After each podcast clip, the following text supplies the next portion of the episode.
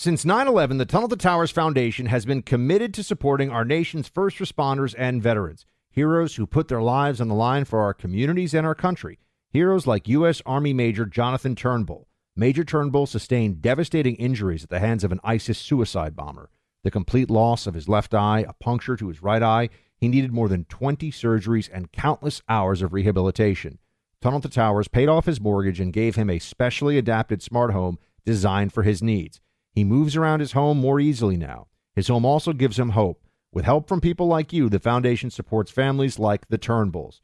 Join Tunnel to Towers in supporting America's heroes, our nation's catastrophically injured veterans and first responders, homeless veterans, Gold Star families, and the families of fallen first responders. Donate $11 a month to Tunnel to Towers at t2t.org. That's T, the number 2, T.org. 95 cents of every dollar goes directly to their programs. You're listening to the Buck Sexton Show podcast. Make sure you subscribe to the podcast on the iHeartRadio app or wherever you get your podcasts. Hey, everybody, welcome to the Buck Sexton Show. This episode, we have Amber Smith with us. Uh, she's phenomenal, amazing lady. Uh, she was a Kiowa uh, helicopter pilot in Afghanistan and Iraq, so combat tours in both war zones. She was also uh, Deputy Secretary of Defense for Public Affairs under the Trump administration, the author of the phenomenal book during uh, about her time as a Kiowa uh, pilot, Danger Close. And Amber, you got to tell everybody what do they need to know about the Kiowa platform, right? Because people people give a lot of lot of hoopla, a lot of attention to the Apache and to the Blackhawk, but tell everybody about what it, what it is to be in a Kiowa and what kind of stuff you were doing. Well, I was grateful enough to get to fly the most amazing, badass helicopter in the Army's inventory at the time. It's a light attack reconnaissance helicopter. It's a two seater at the co pilot. We have a 15 gun. We have a rocket pod that carries high explosive rockets. And then we can carry Hellfire missiles as well. But the best part of our job was who we work for. We work for ground force. Uh, so infantry, Marines, special forces, NATO forces, um, in country forces like the Iraqi army or the Afghan um, national army. And we fly extremely low level, just anywhere from 50 to 150 feet off of the ground. Um, so well within range of the enemy's weapon systems. And um, it's definitely down in the fight every day we go out on a mission. So, I mean, there's there's flying close to the ground you know, like like Maverick in the recent Maverick, where he's all you know doing the obstacle course thing or whatever. Uh, and I spoke to an F eighteen pilot who said you got to understand at that speed, you're in the you're in the dirt in like two seconds if you mess up. Um, but you were not flying much time a, for mistakes. Yeah, right. You were flying at a level where I mean, you could basically see like someone's you know you see the color of someone's hair, right, or their beard. I mean, 50, 100 feet off the ground, oh, yeah. you're not that high off the ground. We're we're very low off the intent behind that is that we do hunt for IEDs on the road ahead of convoys, and um, we do, like I said, get into these close combat attacks when um, often we get called in to an enemy uh, firefight with friendly ground forces. So, based off the range of our weapon systems, just by nature, uh, we have to be very close to the ground. And that does mean that it is an intense flight. It's an intense mission because, you know, you do have the hazard of the enemy, of their weapon systems, but then you have all of those other hazards that come with flying so close to the ground. You heard in Iraq, wires used to be such a danger to pilots and um, unfortunately resulted in you know multiple multiple Kiowa crashes. So it was a pretty dangerous job. Which like telephone wires? You're saying like you would you would actually have telephone to worry wires, about telephone yes. and comms wires? Yes. yes. birds, telephone wires, t- cell phone towers, uh, trees. Yes. Wow, that's rem- what kind of uh, what kind of defensive armor do you have on? I mean, because whenever I've seen photos of the of the Kiowa it's um it's an agile platform, but it doesn't look like it's not. Uh, you you know when you see like an A10 Warthog, you're like that thing looks like you could kick the crap out of it. You guys in the Kiowas, I assume, yeah. you really had to avoid enemy fire. The Kiowa could take a beating. It brought me home many times. Um, really? my aircraft got shot up when I was in Iraq, and I had an AK 47 bullet land about 12 inches behind my spine Um, thankfully, there was an armor plate behind um, the, the back of our seat and then underneath our seat as well. Uh, but we also had an armor panel that engine block.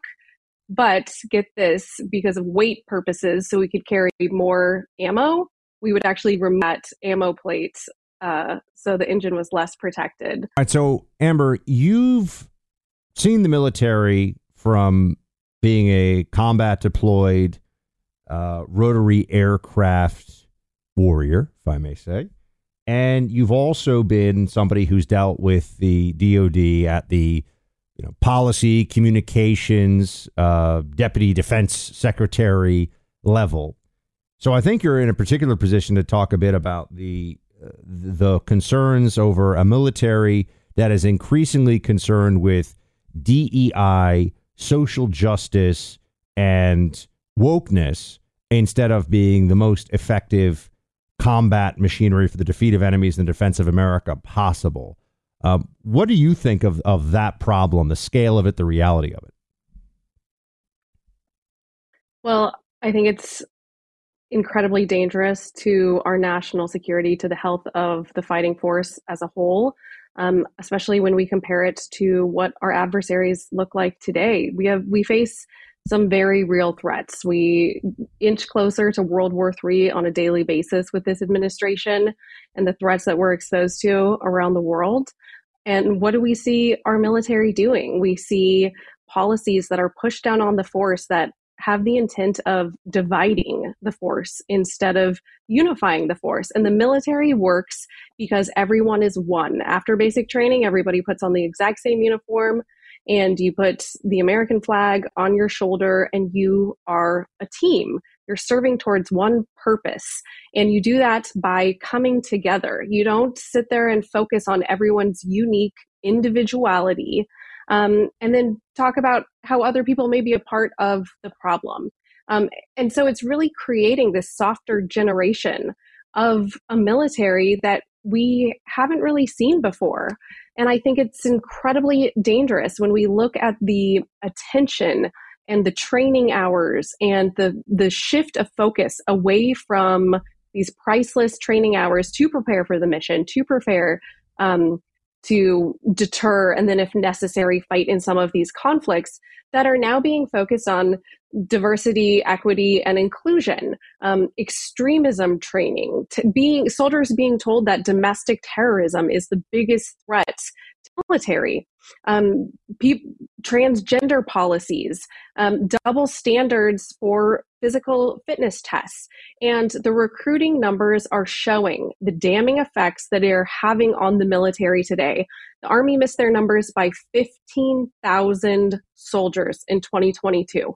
That's 25% below what they were looking to hit.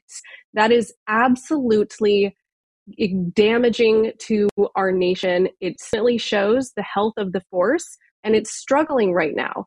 And when you start paying attention to some of the policies that are being forced on soldiers that are damaging morale, this is what you get a woke military that is absolutely dangerous to recruitment, to, to morale. And young Americans are saying, no thanks, or for other opportunities.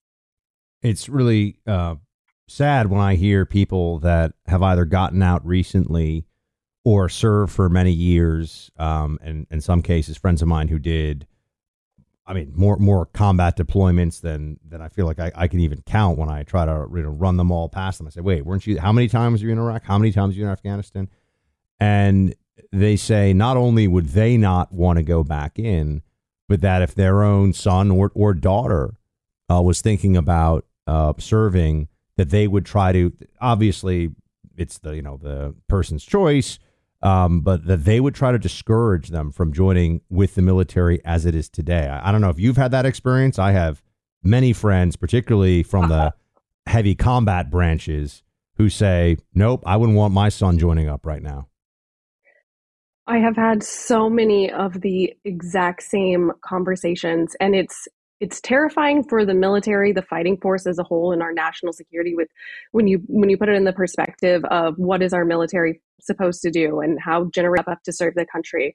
But for me personally, it's it's um it's really sad to see a, a, military that I served in for over seven and a half years. I did two combat deployments, one to Iraq, one to Afghanistan, and to see a military that is unrecognizable to the one that I served in, where we had a mission, we were focused, we were a team, we didn't nitpick each other about uh, apart based on our differences.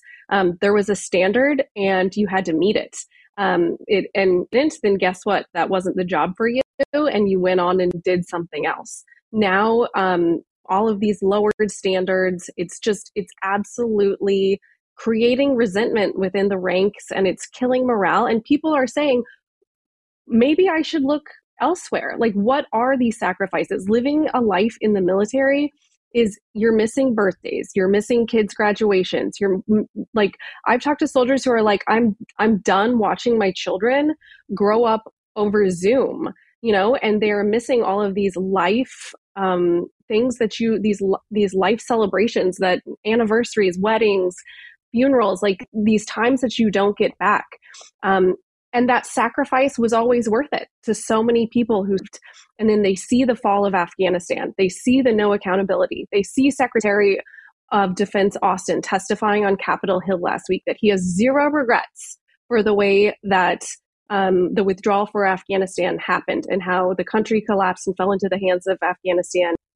We saw that 13 US service members were killed as a result of a suicide attack while they were guarding HKIA, um, Kabul International Airport during the withdrawal. So to hear leaders like that, that creates such a distrust of the commander to subordinate relationship that is absolutely vital to the success of the relationship um, to get soldiers to want to fight and win on the battlefield. Is that trust of their leaders which they have with senior uh, military officials and generals, um, you've lost the military. We live in extremely dangerous times right now.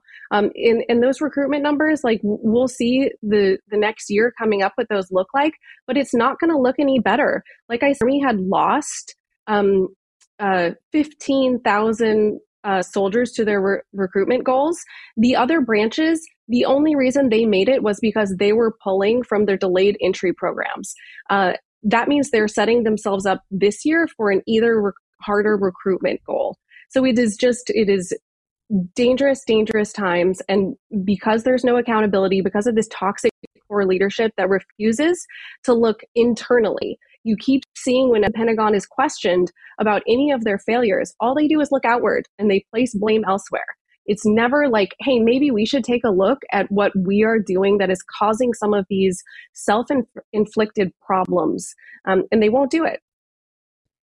Come back in a second here and talk about both uh, Ukraine uh, and also what it was like dealing with the press from the DoD during the Trump years. I, I, I bet that was sometimes very illuminating about their real goals and intentions. Uh, we'll come back to that in a second. But if you've never tried it before, folks, you got to get the My Pillow 2.0. Mike Lindell's team has done it again. The My Pillow, the thing that started it all, built it all originally. Well, now there's an update. The My Pillow 2.0 has the patented adjustable fill of the original My Pillow, but now has a brand new exclusive fabric that is made with temperature regulating thread. You're going to find this My Pillow 2.0 to be the softest, smoothest, and coolest pillow you'll ever own. If you're constantly tossing and turning at night and flipping your pillow over, looking for a cool spot. Those nights are over. The My Pillow 2.0 comes at a great deal right now with a buy one get one free for a limited time and use my name as the promo code BUCK. My Pillow 2.0 temperature regulating technology and 100% made here in the USA. Plus it has a 10-year warranty and a 60-day money back guarantee. Go to mypillow.com, click on the radio listener special square, get this buy one get one free offer on the My Pillow 2.0. Enter promo code BUCK, that's promo code B U C K for the My Pillow 2.0 promo code B U C K when you go to mypillow.com. So, Amber, um, let's start with uh, let's start with Ukraine. How do you think Biden and the DoD right now? He's commander in chief, right? And uh, you've got some interesting interesting people who are, including uh, Chairman of the Joint Chiefs Milley uh, and Lloyd Austin, Secretary of Defense, who are making all kinds of decisions about this. It's one way of putting all this. Uh, how do you think they're doing so far? I mean, how does the picture look to you of U.S. support for the war in Ukraine 18 months in or 15 months in? Well, I think that the United States military industrial complex, the Pentagon, um, many political leaders in Washington, D.C. are addicted to war. I think they're addicted to conflict. I think war has become big business, um, and that's extremely uh, dangerous for our nation. If you look at the withdrawal of Afghanistan, we shifted almost immediately towards a new conflict, a proxy war in Ukraine with Russia, and really a fight that is not within vital U.S. national security interests. This is a regional war between neighbors. The United States has already uh, pumped in more money than it ever did in an annual um, amount for Afghanistan. So, a war that we were fighting on the ground in Afghanistan. Uh, and it's, and it's just when is when is enough enough uh, and i'm not happy with the status of how things are going with the war in ukraine um, i think that we have some much more vital national interests some real threats that face our nation like china every single day that threat grows it increases on a daily basis um, and I think that the US is preoccupied with fighting a proxy war in Ukraine with Russia right now. You know, when I think back to, uh, I was in Afghanistan in 2010 and, and interfacing with, uh, I, I was a very, you know, very low man in the hierarchy, but I was interfacing with the people who were, let's just say, calling the shots in country for both the military uh, and the intelligence uh, agencies. And I was always even at that stage and at that age, shocked at how everybody was repeating everybody else's lines, but everybody kind of knew that it wasn't really true. You know, um, all the mm-hmm. stuff about oh we, we're we're making all these gains in this area and and we're we're consolidating what we've done in that area. But when you actually talk to people who were there or dealing with it, like when I when I met uh, with a with a couple of different ODAs, a couple of different uh, special forces teams, and I asked them, "What do you guys think is going on?" They're like, "Oh, well, you know."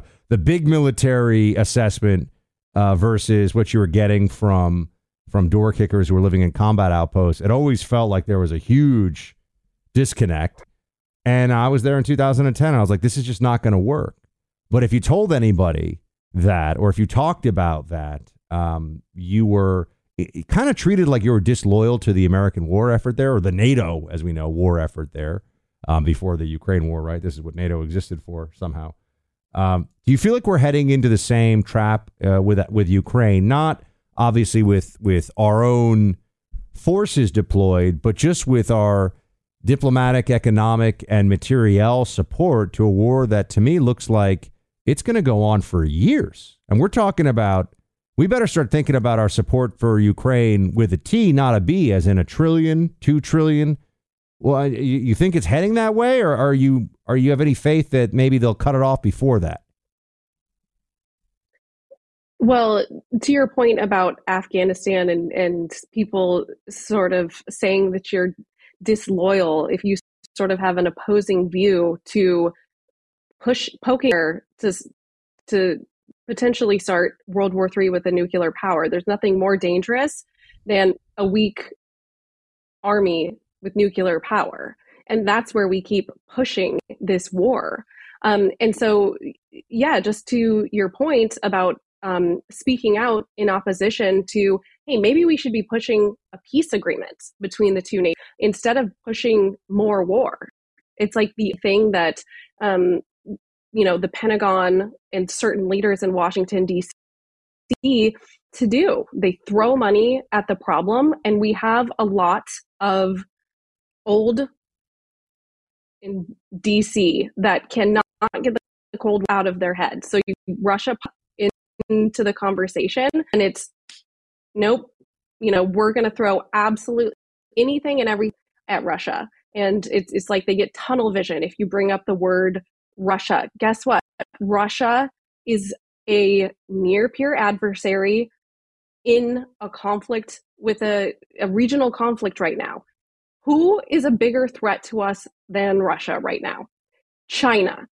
Who where geographically is the United States primarily focused on right now? Russia. Okay, the United States military cannot uh, is not capable of fighting a two front war right now. So when we're sending all of our ammunition, you know, brigades of our military um, into Poland, into Romania, in these other areas around Ukraine, helping train in Ukraine, um, depleting our own United States munition stockpile that we will likely need in the very near future it's just really not smart decision making. I can't say I'm very surprised, but focusing on Russia when we have such a very near threat with China, which is no longer a near peer, China's a peer adversary. Everybody wants to focus on Russia and Washington, D.C. Everybody wants to throw hundreds of billions of dollars their way. And it's absolutely a disgrace for U.S. leadership who is tasked with protecting the American people to put us in harm's way the way that they are today with how they're handling the war with Russia. Hey, I'm Jay Shetty, and I'm the host of the On Purpose podcast. On Purpose is dedicated to helping you be happier, healthier, and more healed. This week, I talked to Orlando Bloom in a rare interview where we went deep into how he got comfortable with fear, navigating the changes in relationships, and how to change the guilt and shame thought pattern. This conversation shows a never seen before side to Orlando Bloom and his unique life journey. I think we all struggle sometimes to really deeply believe that we are enough, that we're valued, that we're valuable. You know, we're imprinted by our parents from the age of zero to seven, right? Mm. I'm constantly trying to go like, how do I detach from my from this idea of what do, is that is that my baggage? It look like my baggage. I mean, I know Oh, okay, that's mine. Let's unpack that. Listen to On Purpose with Jay Shetty on the iHeartRadio app, Apple Podcast, or wherever you get your podcasts. You know, Senator Lindsey Graham recently said he's definitely open to the idea of putting U.S. Uh, troops in Taiwan, creating a U.S. military presence on that island. What do you think about that? Does he want an immediate war with China? Because guess what? That's not going to look like the wars that he was pushing in Iraq and Afghanistan for 20 years. It's going to look like a war to end all wars. It's going to get very ugly very quickly. That is very true. I'm I'm a little bit surprised always, and this is more of just a general political uh, feeling that Lindsey Graham is always so he, he's always treated by conservatives and conservative media for the most part with with some kind of reverence. And this is a guy who I've never seen him refer to a war that other people will fight with any trepidation whatsoever. Like there's never a sense when Lindsey Graham talks about U.S. troops going somewhere to fight, he's not going anywhere to fight. His children aren't going anywhere to fight. He doesn't actually have any children, but you know he's not going anywhere. And you sit there and you say, well, why is he getting reelected so many times by the people of South Carolina? You know what what has to happen here. I mean, I, I just I'm surprised that his his constant push for more expenditure of men and materiel um, in conflict isn't a bigger problem for conservatives who are taking more of a here at home approach.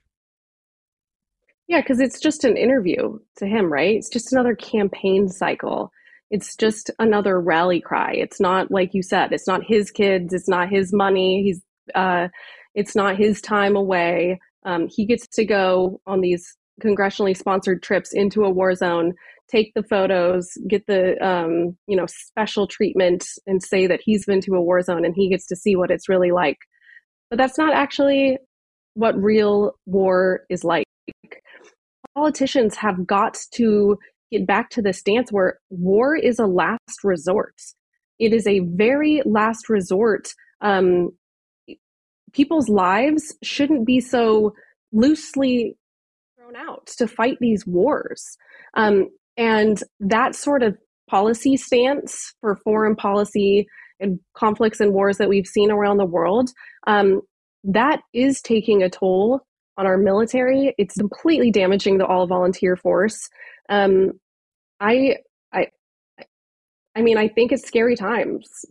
Of the all volunteer force and how long that's going to stick around for, which is seriously going to ch- change some things. And if a war with China breaks out, that's exact we will be looking at which nobody wants to talk about, but that's the reality.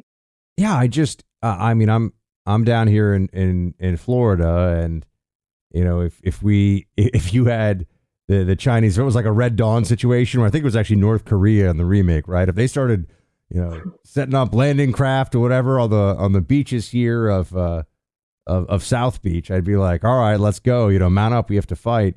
But on the other side of, of that equation, if someone told me that I, you know, some future child of mine is uh, is 18 years old, if my son, uh, son to be, um, said I want to go and help out with the uh, U.S. war effort, assuming we deployed troops. I know we haven't, at least officially, deployed any troops in Ukraine, but I want to go fight for Ukrainian independence. I'd be like, do not join the military if you want to fight for Ukrainian independence. Like I don't, I don't know what else to say. It, it, to me, if that's our fight it feels like people keep bringing this up, say, well, what if a NATO country's next? We have a treaty with those countries. We have a written promise with those countries that says if X, then Y. We don't have that with Ukraine. Exactly. So I, I don't know why exactly. these things keep getting conflated. Yeah, people seem to be missing that point of absolutely, we have an obligation to NATO. Uh, Putin is not invading a NATO country. If that should happen, of course, the United States would protect our NATO ally. ally. Um, that's not what's happening right now. And so that's why I say it's provocative that the United States wants to fight this proxy war with Russia. It's pushing a nu- the biggest nuclear power in the world, and it is it is not in the best interest of the security of our nation, of the safety of our nation.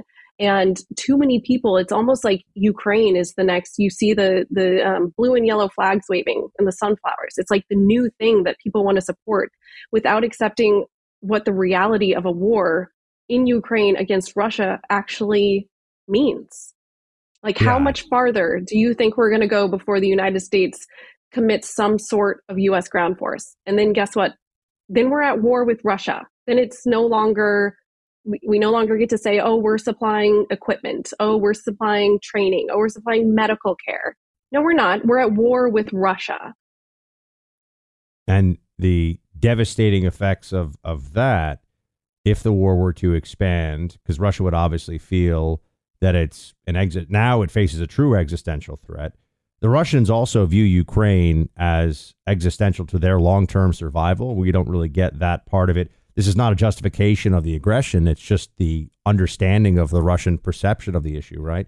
So the Russians view Absolutely. a Ukraine that is de facto or, you know, close, basically de facto in NATO or actually in NATO, which some people have talked about as something that's completely unacceptable for their long term strategic interest in the survival of the Russian Federation. Point being, they'll keep fighting this out as long as they have to. I mean, they don't see this as a you know, we're just going to give up because this is too costly for us. Now, there might be a negotiation that could end this, and that's what I think should be pursued. But there seems to be very little interest in even talking about these days, and and I think that from the administration, exactly. the people in, in Washington, it's it's really disconcerting after 20 years of war, where it was very clear to people, you were there, I was there, very clear that this wasn't going to be the thing that they thought it was going to be it's like we haven't learned the lesson. But I, want to come back and actually ask you um, uh, about some trans agenda issues here in just a second. But I've got to ask everybody at home how are your energy levels these days? Because you got to check out Choq. Choq is an amazing supplement company that brings your energy levels back to optimum. They spent years looking for the right helpful ingredients and organized them into products especially made for men and women. You're looking for an answer that's a little more developed than coffee cup number five of the day, which is what I've had to do in the past, but not anymore. Check out Choq's Male Vitality Stack or the Female Vitality Stack. Each one is formulated to help maximize your everyday potential. Website's very simple Choq, C H O Q dot com. Use my name, Buck, when you make your first purchase on the site. Get 35% off any Choq subscription for life. That's for life, 35% off. Go to Choq, C H O Q dot com. Use my name, Buck, as your promo code. Subscription can be canceled at any time, but people try this product, they love it. You're not going to want to cancel it. Check out Choq, C-H-O-Q dot com. Okay. I got to ask this before. We want to talk about some fun, happy things too, Amber. Um, I'm going to have you weigh in uh, with weigh in as you know I'm I'm newly married, and one thing that we keep talking about is what kind of dog we can get. And I know your team bulldog, which is amazing. So we're gonna have to talk about. Oh this. yeah. yeah, Team Bulldogs. We're gonna have a Bulldog discussion in a second. Um, and, and also just want to ask what what your plans are here going forward and, and other things, other projects you're going to be involved in. But you know, there's so much attention now to trans stuff in sports, the trans community in sports. And you've seen him recently, uh, Megan Rapinoe, for example, of you know, very left wing, became kind of famous for being a really a left wing voice in the women's national soccer team um, and saying that like they don't make enough money, even though they're actually paid disproportionately to what they bring in in terms of revenue. But you know, who cares about things like math? Uh, she thinks that trans men should be able to compete against women now in soccer. To which I say, like, I'm a, I'm a guy who spent way too much time at a desk the last ten years. Um, I would toss around members of the women's national soccer team on a soccer field still to this day, having played at like a reasonable high school level, like a long time ago. It's crazy. We all know it's crazy in sports. What is the situation now in, in the military though for how the issue is is handled? I mean, because if you're a if you're a man who becomes a trans female, are you still in a are you kept in a male unit in male barracks? Like how do they handle that? What's policy? So the policy, the Department of Defense policy for transgenders is that they can serve in their preferred gender. So once they go through the transition process and they then are allowed to put their preferred gender on their military ID card. Once they have that ID card, they are allowed to shower in like a man that now says he's a transgender woman. I said that right. Is now allowed to shower in the women's soccer room. They're allowed to use the women's bathroom, sleep in women's quarters. They are treated as though they are a woman. Uh, that is the policy. And then they have to meet um, whatever female versus male standards exist. Uh, Wait, I, I got to ask how. Yeah, How- I'm, I'm just processing this. How? What has to happen for them to even like qualify? Do they? Is it just a? Do you have to meet with a base psychologist or something? You know, to, to go, or can you just say no? I'm I'm a woman now, and therefore the military will treat me as a woman. there's a process. You have to meet with a doctor, but not every transgender um, that exists out there or wants to transition has gender dysphoria.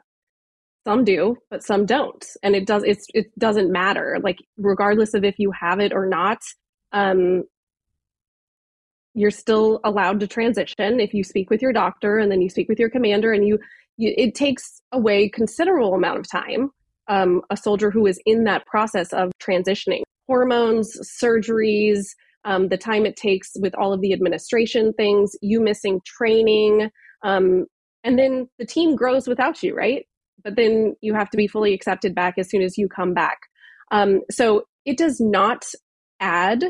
If the military had like a litmus test for pretty much everything they do and said, does this policy make us a stronger fighting force? Does this make us more likely to win a war against China? Does this make us a more lethal, you know, more elite fighting force in the world? If the answer is no, maybe they should look twice at forcing those policies on the entire force. But here is the like kicker of equality, right? Which is what the Biden administration is trying to do with this executive order that they pushed down to the Department of Defense when they then allowed transgenders to serve openly. So they fully, you know, have are on board with everything transgender. The selective service, what all men 18 to 25 in this country have to sign up for within 30 days of their 18th birthday, uh, men, men have to sign up for the selective service. Now, the selective service only says your birth sex. So only men born in their biologi- biological sex as a man have to sign up for the draft. So women who transition and become men, they do not have to sign up for the draft. But men who become women are still required to sign up for the draft. So it's like, which one do they see? So are they saying that like transgender women are really men according to the selective service if a draft was ever to happen? Or there's just this like complete double standard there, which happens a lot when some of these policies are shoved down. They don't think in, in third order effects of the decisions, but it's like as a society, it's like when are we going to accept reality? Just like what you were talking about with Ukraine. Afghanistan generals, everybody went and testified up on Capitol Hill. Um, like through the lens of these rose colored glasses. They painted this pretty picture of what Afghanistan looked like. But in reality, we all knew Afghanistan wasn't going to stand on its two feet without the United States military and the US dollar. Ukraine, everybody knows what happens as soon as the United States leaves and quits um, standing up Ukraine. You can know that Russia is the enemy and wish that this was not happening to Ukraine but you can also live in the reality of the situation. And it's the same thing with transgenders. The military is focusing so much money, so much time, and so and and training, taking away training um, to focus and give special treatment to the transgender demographic for the military. And they do so by saying, well, we want to make sure that we are recruiting to 100% of the population. The military has never been able to recruit to 100% of the population. They, they're at about, you know, less than 25% of young Americans who are eligible to serve today.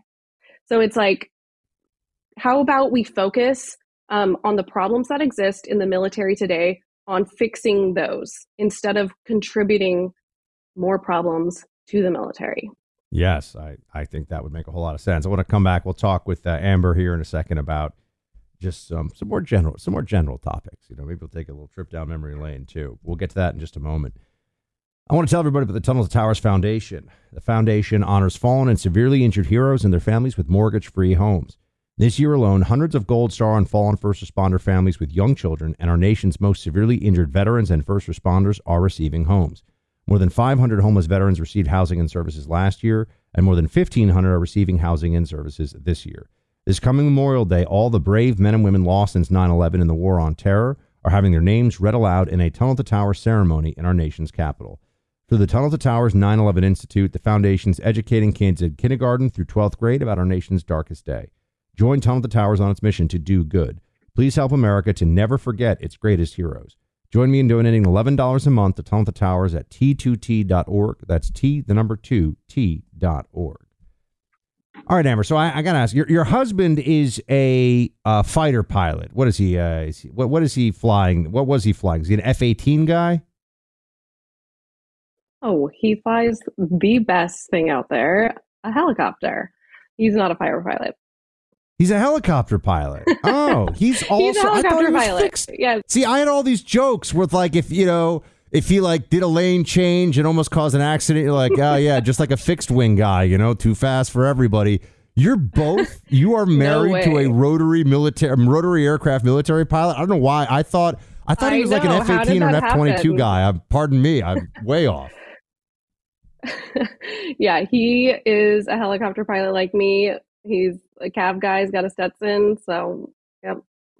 Oh wow, very cool. I, I was I was unaware. See, I, I was wondering if there are like any jokes you make, but since you're both rotary, but do you make jokes about fixed wing aircraft people? You know, are you kind of just like, yeah, couldn't make it in rotary aircraft school? Like, I feel like helicopter pilots. Pretty much. You Pretty guys much, are a different. yes. Right, you guys are like a different bunch because you're flying. I've seen the videos like little birds and stuff, and uh, um, you know, the Night Stalkers. I mean, they're like practically flying these things upside down beneath the bridge, smoking a cigar, MP5 in one hand, and you know, they're just going crazy out there doing amazing stuff.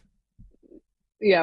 When I was in flight school, we would have instructor pilots who this didn't happen in my cockpit, but students within my class they would have stories because a lot of the instructor pilots were old Vietnam pilots. So then, you know, after they get out of the military, they're helicopter pilots, they come and they teach like the newer generation of pilot, military pilots. And they would, the Vietnam pilots were the absolute best guys in the world. They had the most amazing stories. And yeah, one guy was even like, I didn't know what to do. I got in my car, I got in the helicopter, and like once we got up to altitude, like he just started smoking, and we just were laughing because obviously that's like no longer allowed. But back in Vietnam days, like that's what they did. Well, that that is kind of amazing having having been, you know, I remember when I was in Iraq and Afghanistan because you you watch some of these movies And like every American Vietnam movie, for example, everyone's walking around shirtless, smoking, drinking beer on base all the time, right? That's when they're back on base, you're smoking cigarettes, you're drinking beer. Not a lot of, I didn't see a lot of beer drinking in theater. They, they definitely got rid Right. The British would do it though. The British were always, you know, able to, uh, which I thought was interesting. Yes. Yes, they got rid of um, all of that uh, in today's military. My one of my flight instructors, though, he was. Um, I actually write about this in my book Danger Close. When he uh, he didn't drink alcohol, he never drank alcohol, but everybody else in his uh, company drank alcohol, and he said he was so sick wherever they were in Vietnam. He was so sick of never getting any mail runs that everybody was too hungover to like work or fly the next day. So we literally like took a helicopter, didn't tell anybody, flew to whatever base has the mail, loaded up the hel- helicopter with all of their mail, and then flew it back to everybody because he was so sick of waiting around. Well, I'm sure he was. I'm sure he was a hero to everybody who wanted to get some mail Different from back times. home. Very, very good for morale. That's for sure. Speaking of good for Morale. morale, I'm going to have you help settle this bet, um, uh, which is not really a bet, a, a- debate in the in the Sexton household between Mr. and Mrs. Sexton. And I keep my voice down because when I'm recording this, she might be able to hear me. So I'm like, I'm like, I don't want anyone to know. Um, I love bulldogs. You and your husband, right? You are English bulldog people and I people give me all this stuff. They say, "Oh, they're they have all the health issues and they snore and all that stuff." But I try to tell them I will find the snoring adorable because it's English bulldog snoring. It's not gross human snoring. Help sell right now because she'll listen to this. I'll tell her about this. Help sell Mrs. Sexton on the English bulldog, which you have as a breed.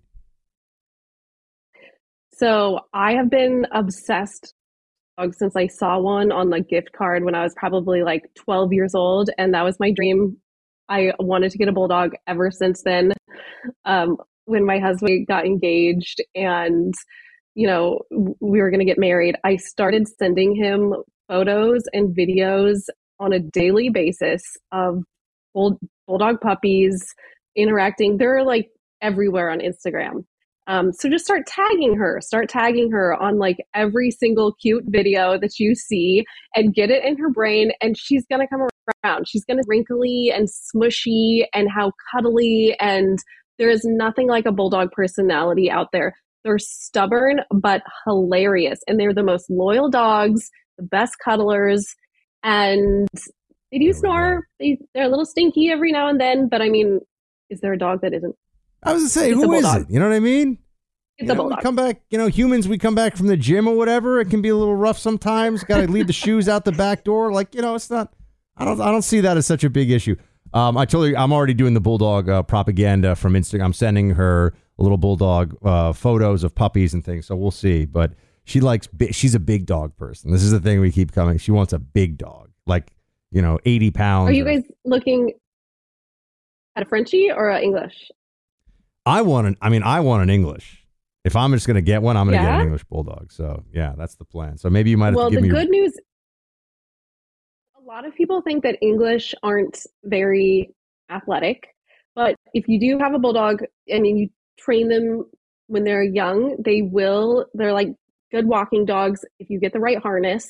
Um, but you got to start them young. And they're also very like fast sprinters and they can jump extremely high. So throwing frisbees, throwing a ball, like they are outdoor dogs. Like you can get them out there. It's kind of like up to the owner. If you want them to be like lazy couch dogs and that's all they do from when they're puppies, that's all they do. But like you want to get them outside and like have them go play at the park, like they love that too. Amber, your book, uh, Danger Close. People should get a copy of it if they don't already. I know you're working on another book, which we'll have you back uh, when that is published to talk about, obviously. But anything else? Uh, anywhere else people should look for your your work, your commentary, all that good stuff. Yeah, you can always see what I am up to lately on officialambersmith.com. And then you can follow along on Instagram or Twitter at AmberSmithUSA. Awesome, Amber. Thank you so much. Um, we'll talk to you again soon. Thanks, Buck. Great to see you. Who is there for heroes of the families left behind when a service member or first responder dies or is catastrophically injured in the line of duty? Who helps our country's homeless veterans? And who helps our nation to never forget 9 11? Let me tell you who the Tunnel to Towers Foundation. The Foundation's Gold Star Fallen First Responder, Smart Home, and Homeless Veteran programs comprise their In the Line of Duty programs. They're all dedicated to honoring our nation's heroes and their families. The Foundation's Never Forget programs engage people in 9 11 remembrance across America.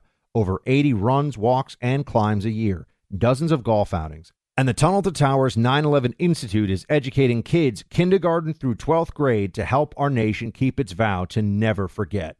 More than 95 cents of every dollar you donate to Tunnel to Towers goes to its programs. Never forget the sacrifices of our country's greatest heroes. Donate $11 a month to Tunnel to Towers at t2t.org. That's T, the number two, T dot org.